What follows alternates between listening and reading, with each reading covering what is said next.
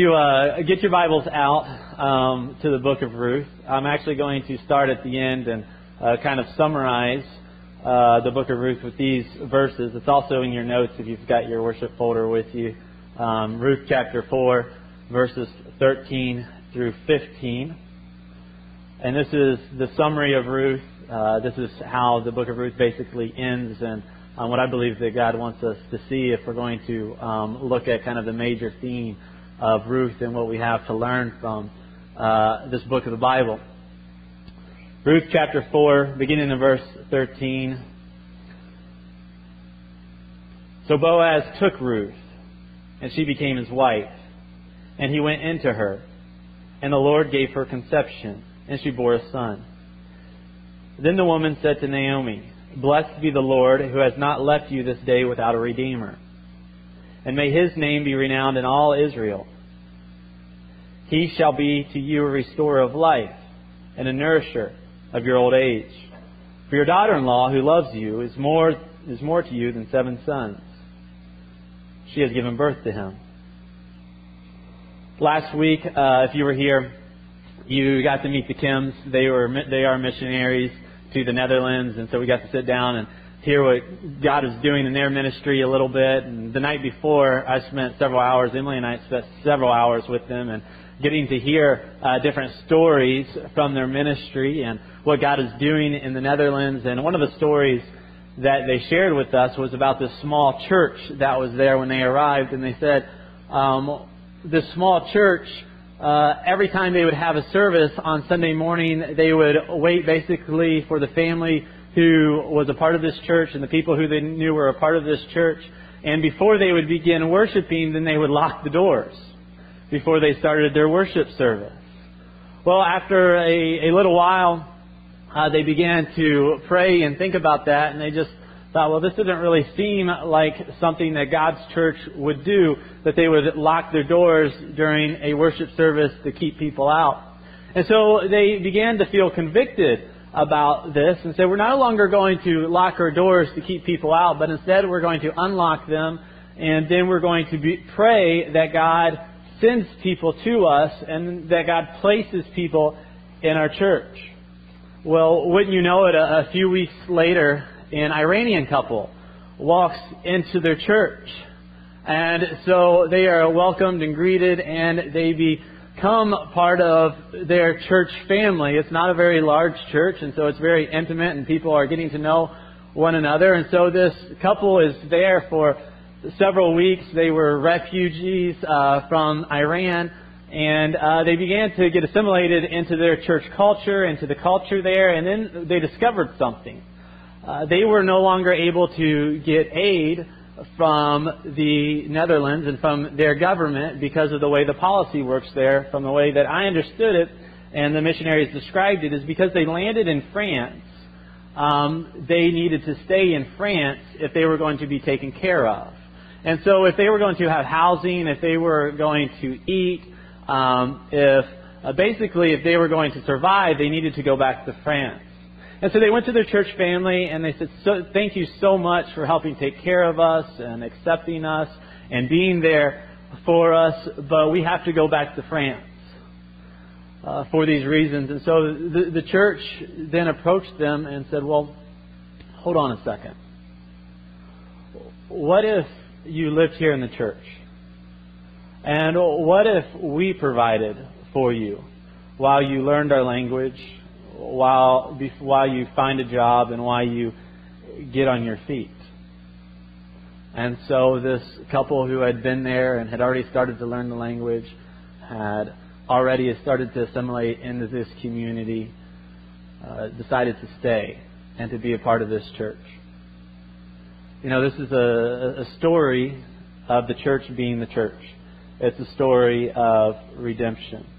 It's a story of immigrants leaving one place for another. And one of the things that we know uh, as you read about people who leave and read about people who travel, maybe it's your own ancestors or maybe it's people that you know, you know that it's difficult to leave another country for another. You don't know the language, uh, you don't know the people, uh, you don't know the culture, uh, you're not sure how you're going to provide for yourselves. And people leave for all sorts of reasons. Uh, some people, right, they, they leave a bad situation in hope of a better, or they leave a good situation even in hope of a better, and so they leave with a lot of hope, and they leave to maybe pursue their dreams in another country. And other people, kind of like this Iranian couple, presumably or, or possibly, uh, they, they leave and they leave their hopes behind when they leave. Right? They might be forced to leave. Or they might just know that the place in which they are at, they can, they can no longer remain. The reason I tell you all of this is because the book of Ruth is about two immigrants. The book of Ruth is about two ladies who have left, who decide to leave. You have Naomi, who left Israel for Moab and decides to leave Moab again. And you have Ruth, a Moabite, who decides to leave Moab for Israel. What we see here is two ladies that exhibit a great amount of courage and a great amount of faith in God. But ultimately, as we look at this story, as we look at the book, book of Ruth, it's about a story of redemption and God at work in them moving. So, here's what takes place. As the book starts, these ladies, both Naomi and Ruth, they're in Moab. These are the two main characters of the story. Well, they get to Moab because Naomi, Naomi is, or travels, excuse me, with her husband Elimelech from Israel to Moab. Elimelech convinced his wife to leave Israel because there's a famine in Israel, and so they moved to Moab in hopes of a better life. Well, while in Moab, they have two sons, uh, Mahlon and Chilion, right? And they, these two sons then marry Canaanite women. One named Orpha, the other named Ruth. All right, you following here? You got everybody straight? All right. You got Boaz, or not, excuse me, not Boaz, I'm not there yet. You've got Naomi and Elimelech. They're the parents. And you've got two sons. They've got two sons. Mahlon and Chilion. They then have two wives. They marry Orpha and Ruth. Now, they moved there hoping for a better life. They moved there to get away from the drought that was taking place, from the famine that was taking place. And as they moved, Elimelech, an Israelite, a man who was supposed to be a God fearing and God worshiping man, as he moved, what he actually decided to do is to assimilate into Moab, a province of Canaan. And so, we, from what we can tell, he probably accepted the Canaanite gods and the Canaanite culture. In fact, both of his sons are named Canaanite names. And so what we see him doing is we see him leaving Israel and then going to Moab and trying to assimilate in their culture for a better life, to gain more wealth, to gain more prosperity. However, what we see happen is the exact opposite. He loses his life. And both of his sons die. And then Naomi is left there as a widow without any sons, without anybody to take care of her, with nothing. They expected a better life, but instead it turned out completely different for Naomi. And so now Naomi is left in a foreign place without any husband or without any sons to take care of her or to protect her. So she's left with an option here. What should she do? Does she stay in this foreign country? Or does she go back to Israel? Either way, she's left without a whole lot of hope. She has nothing. She's older, so she can't remarry. She's also really unable to take care of herself, to provide for herself, is what we gather. But she makes the decision. She makes the decision to travel back to Israel, back to her homeland. But not, she's not real happy about it. In fact, one of the things that she says as she's kind of heading back is, don't call me Naomi. Instead, call me Mara or call me bitter. Right? She's, she's she's upset because she doesn't know what to do at the beginning of the book. And yet we get to the end, and in verse 15, chapter 4 there, it says that she is redeemed. That Naomi is redeemed. So how is this? Well, the book of Naomi gives us three redeemers. There's three redeemers. The first is Ruth. Obviously, the book is named after Ruth. In verse 15, what we are told, and Naomi is being spoken to here in chapter 4, what I wrote to you, what I read to you there. But what we're told is for your daughter-in-law who loves you, who is more than seven sons. So we're talking about Ruth here, is Naomi's daughter-in-law who loves her. And this is one of her redeemers.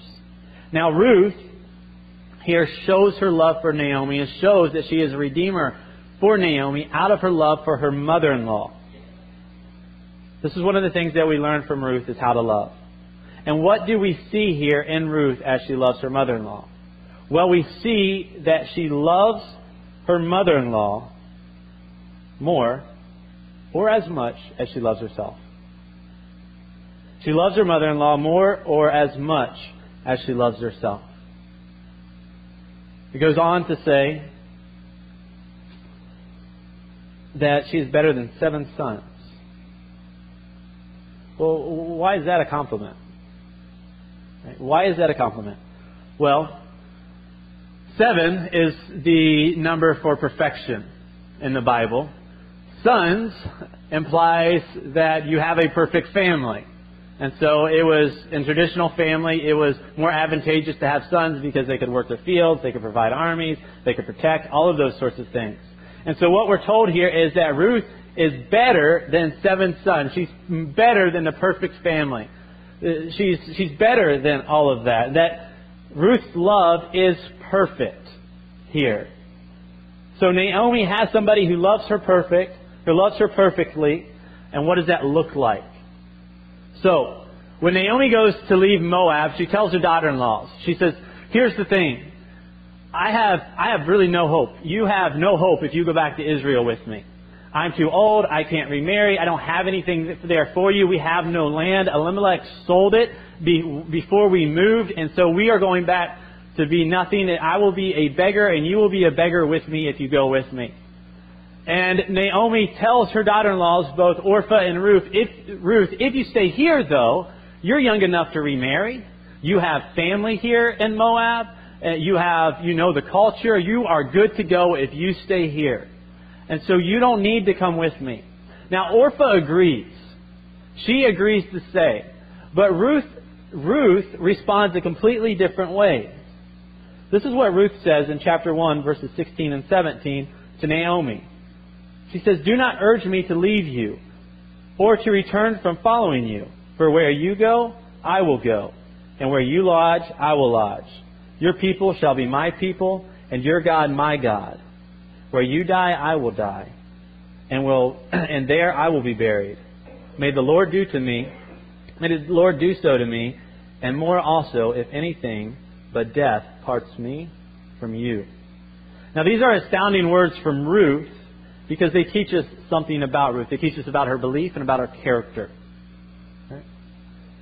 Ruth here, if she leaves and goes with Naomi, she is leaving comfort behind. If she leaves and goes with Naomi, she is leaving comfort behind.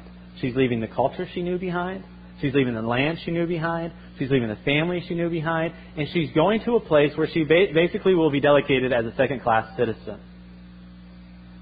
But Naomi resp- or Ruth responds in this way May the Lord deal with me. Now, when she says, May the Lord deal with me there, what she actually says is, May Yahweh deal with me. This is the name of the Israel, Israelites' God. She says, Naomi, may your God deal with me. May God take care of me if I decide to do this. Now, this is, this is a tough decision for her to make. But it's a decision based on faith that God will deal with her the way that she needs to be dealt with. She can remarry if she stays, but she's going to suffer if she goes. Now, if she goes, on the other hand, what she will do is she will travel to a land that shares faith in her God. So she stays in Moab. She's in a place that they don't believe in God. They don't believe, they don't worship the God that she worships.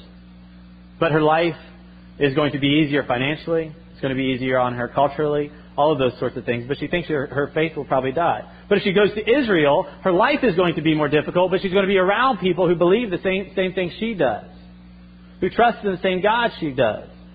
She decides to go just trusting that the Lord is going to take care of me if I do that. So she leaves because she trusts in God. The second reason that she leaves is because she believes it's the right thing to do for Naomi. You see, Naomi is likely going to die without her.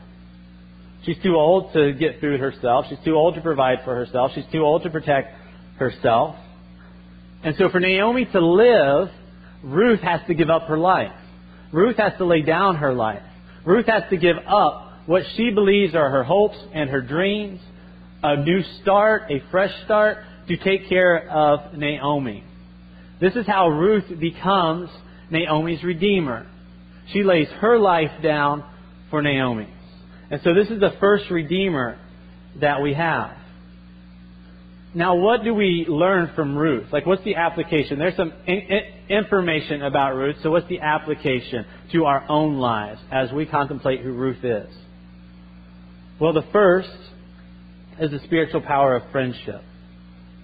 Friendship is extremely important for the believer.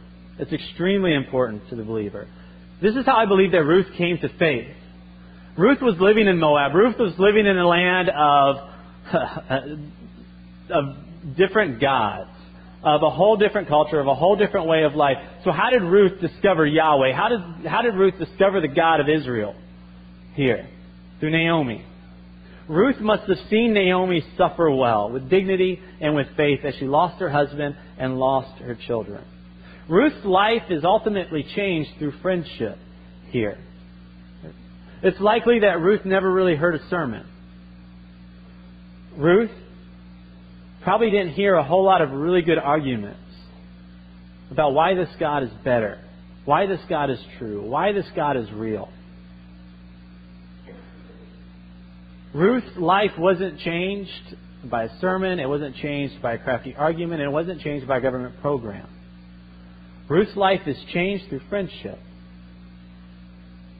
This is the best way to change lives. It is. This is the best way to change lives. This is the best way for a changed life to stay changed.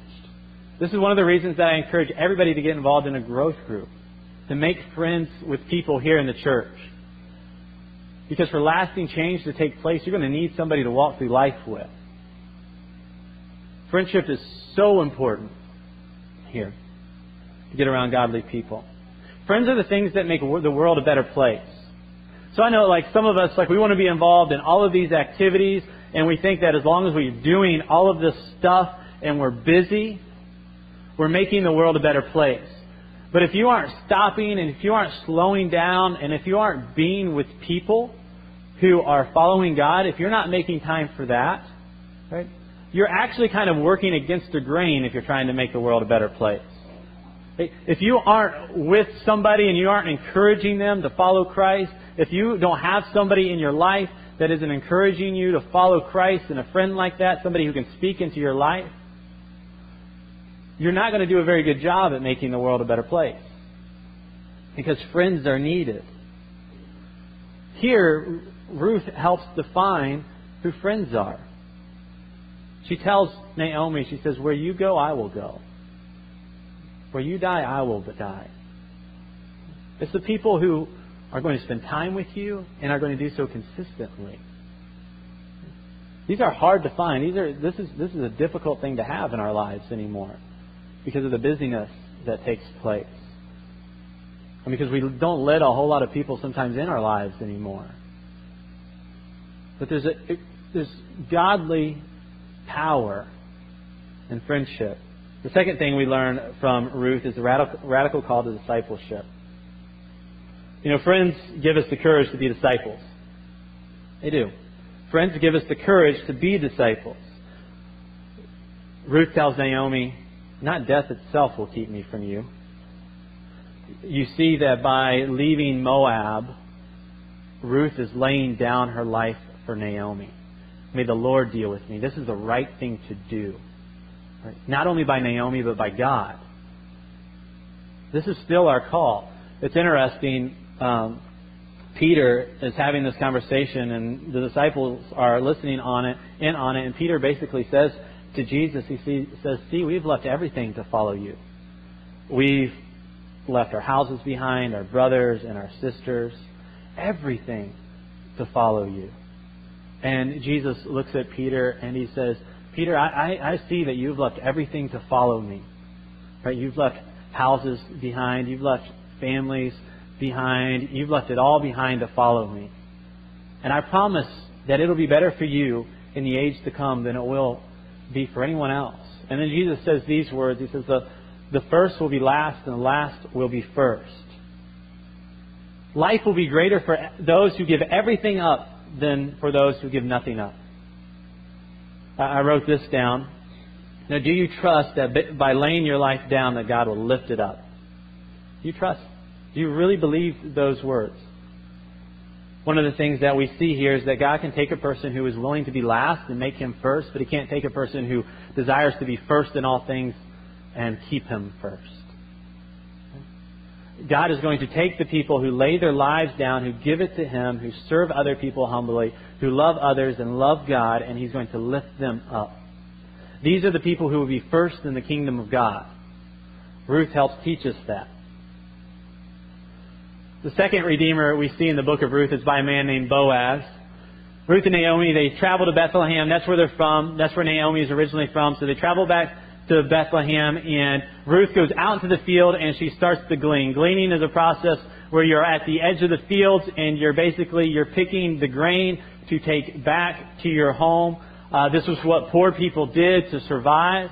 And so wealthy landowners, what they would do is they would plant a field, but they couldn't harvest the edges. This was a law that God had given them to help take care of the poor. And so the poor then would basically harvest the edge, edges of the field so that they could take it home to themselves. Now, this was a dangerous thing, though, for Naomi because she's a Moabite. If you read the book of Ruth, what you'll, what you'll discover is that they keep calling her a Moabite. To point this out, she's different than they are. She looks different. She sounds different. She's from a foreign culture. All of those sorts of things. And so, it's dangerous because the people in the field, the other even poor people in the field, and the wealthy people in the field, they see her as somebody less. They are superior than she is because of her, her race. And so, what needs to happen here is that she needs to be protected unless she is going to be taken advantage of. It's human nature to take advantage of people who don't look like us. It's human nature to, to, to put people into classes. Even people uh, who are in the same economic class than you are, even if they look different than you, we can push them away. We can demonize them. And so she's in the fields. This is a very dangerous thing for her. The Moabites had been at war with Israel. They are actually two descendants of Sodomites from Sodom and Gomorrah. And she is not seen as equal and she is at risk.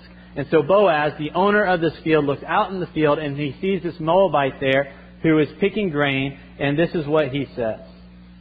He says, Now listen, my daughter, do not go and glean in another field or leave this one, but keep close to my young women. Let your eyes be on the field that they are reaping, and go after them. Have I not charged the young men not to touch you? And when you are thirsty, go to the vessels and drink what the young men have drawn. Boaz looks out there and he sees Ruth and he, he recognizes that she can be raped that she can be hurt, that she can be killed. And what he does is he tells his workers, he tells his men not to touch her. Keep your hands off of her. And then he tells her, keep close to my young women who are part of our, my workers, who help harvest. And you can actually harvest with them, and whatever they, whatever you harvest, you are allowed to take home then to your mother-in-law, Naomi. And so Boaz provides for her he gives her as much grain as she wants to take home from Naomi, as much water as she wants to take home to Naomi. And she does this, and she arrives back to Naomi, and this is what Naomi has to say to her. It says in verse or chapter 2, verse 20, May he be blessed by the Lord, talking about Boaz here, whose kindness is not forsaking the living or the dead. Naomi also said to her, The man is a close relative of ours, one of our redeemers. Wow. So, what Naomi here is telling Ruth is that Boaz is their kinsman redeemer. And so, what, is, what does that mean? What does that mean? First, to kind of understand what's going on here, is when the people of God entered Israel, what God did is He divided up all the lands equally, kind of among the families.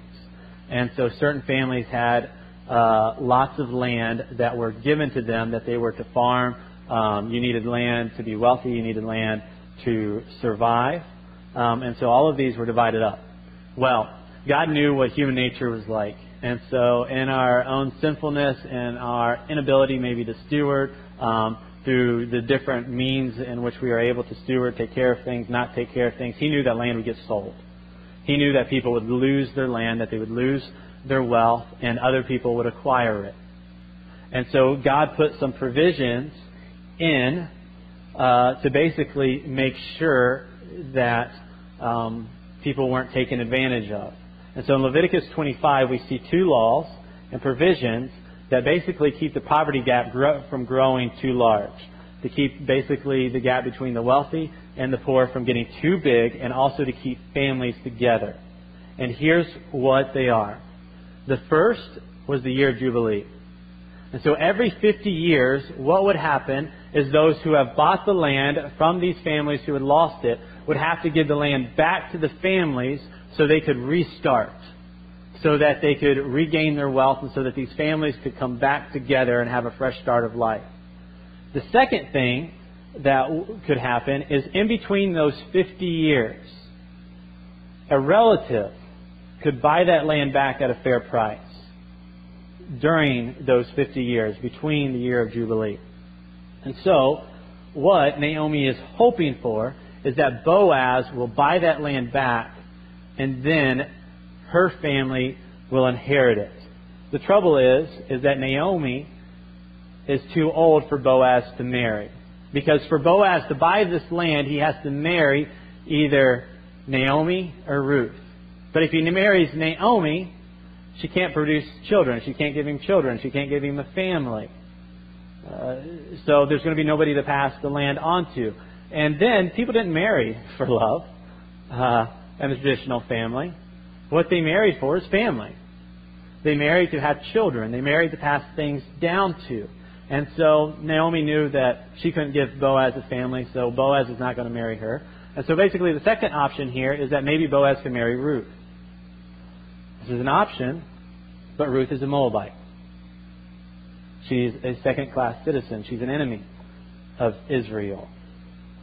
So for so this means that Boaz would have to marry Ruth the Moabite and acquire debt and then provide for her and give everything that he owns to this Moabite for Boaz actually to be a kinsman redeemer and buy this back.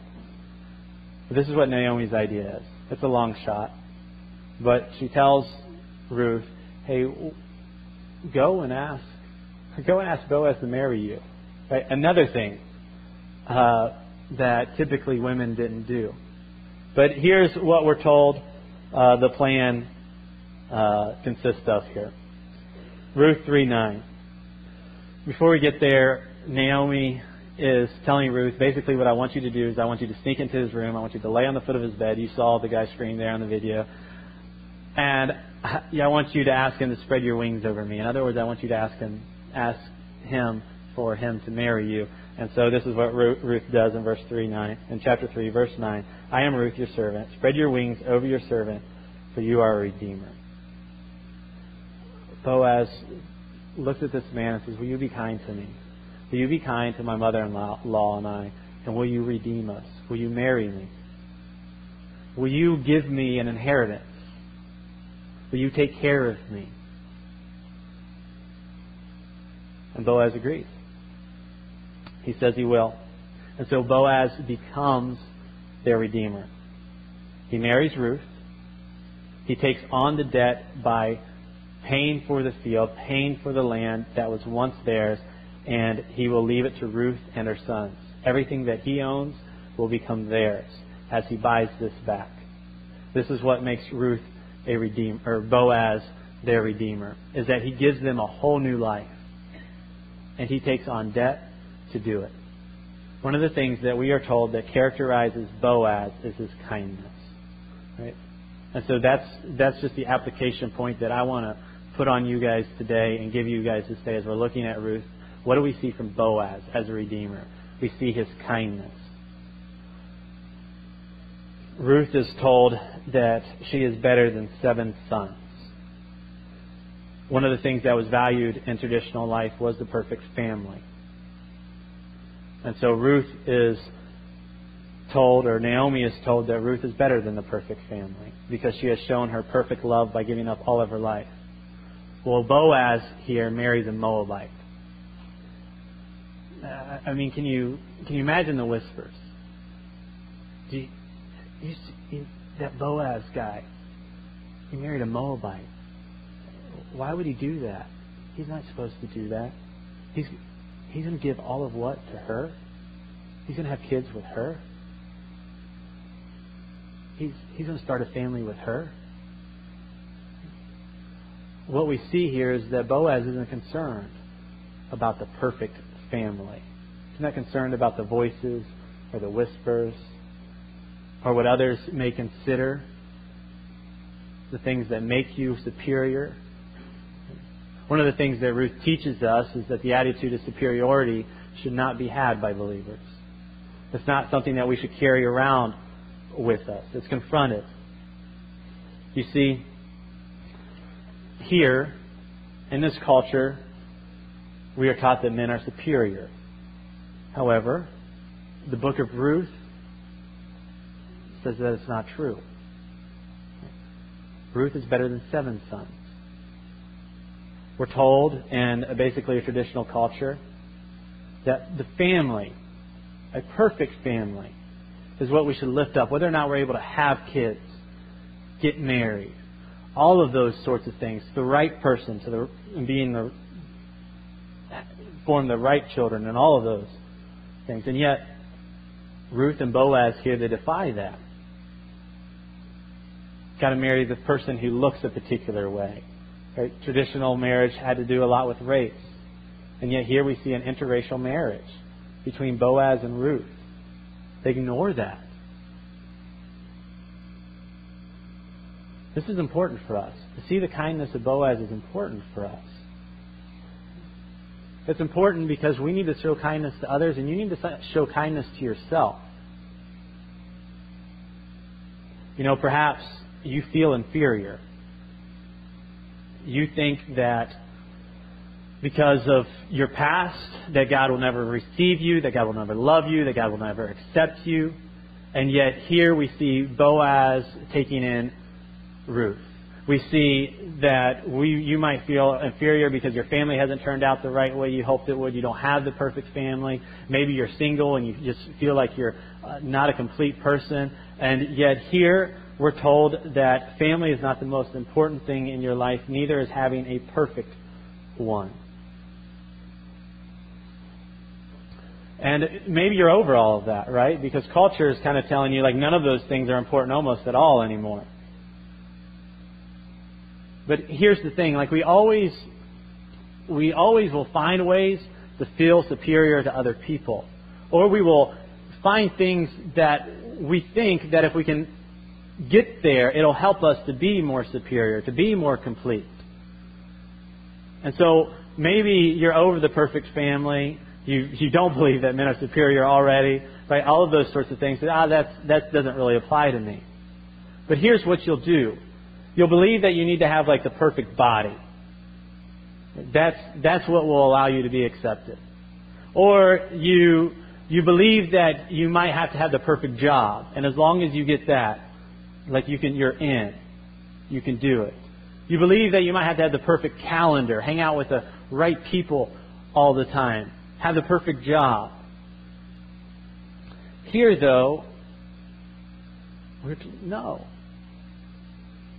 That, that, is, that is not what God cares about.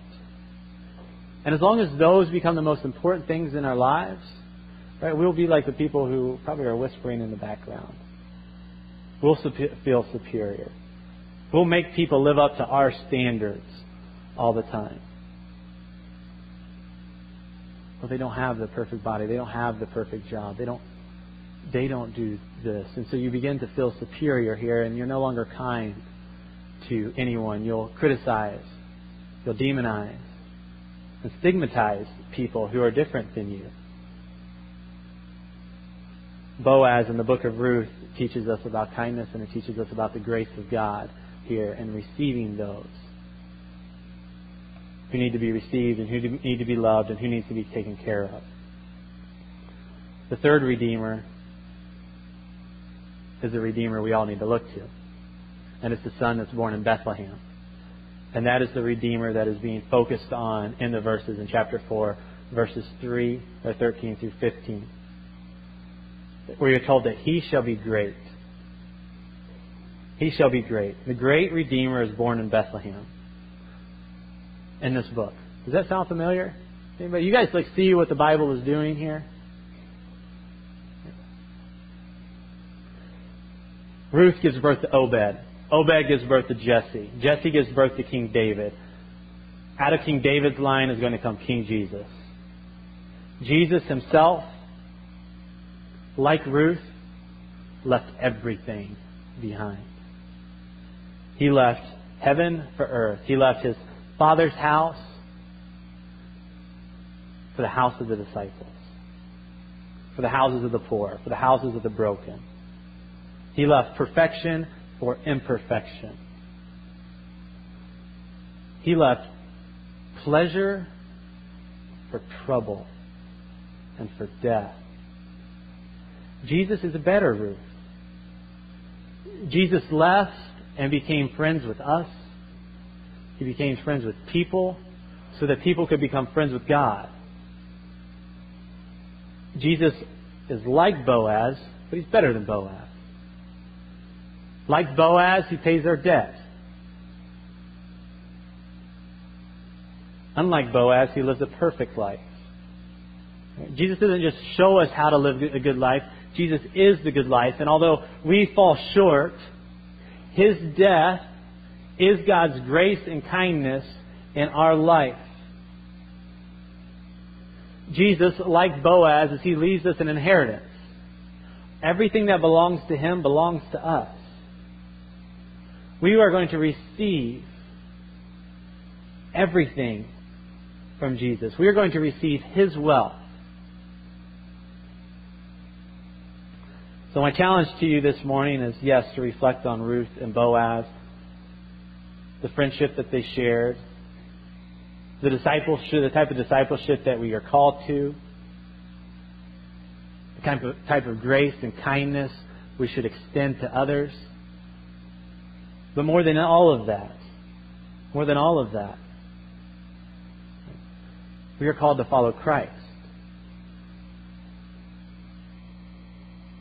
And like Ruth, say this May the Lord deal with me. May the Lord deal with me. In life and in death. This morning, I don't know where you are. Um, I don't know what in the story took, stood out to you. I don't. It may be that hey, you need to find some godly friends. Uh, it may be that you know your discipleship may need to ramp up. Like you're only, I'm only following Christ when it's easy, but when God calls me to something difficult, right? No.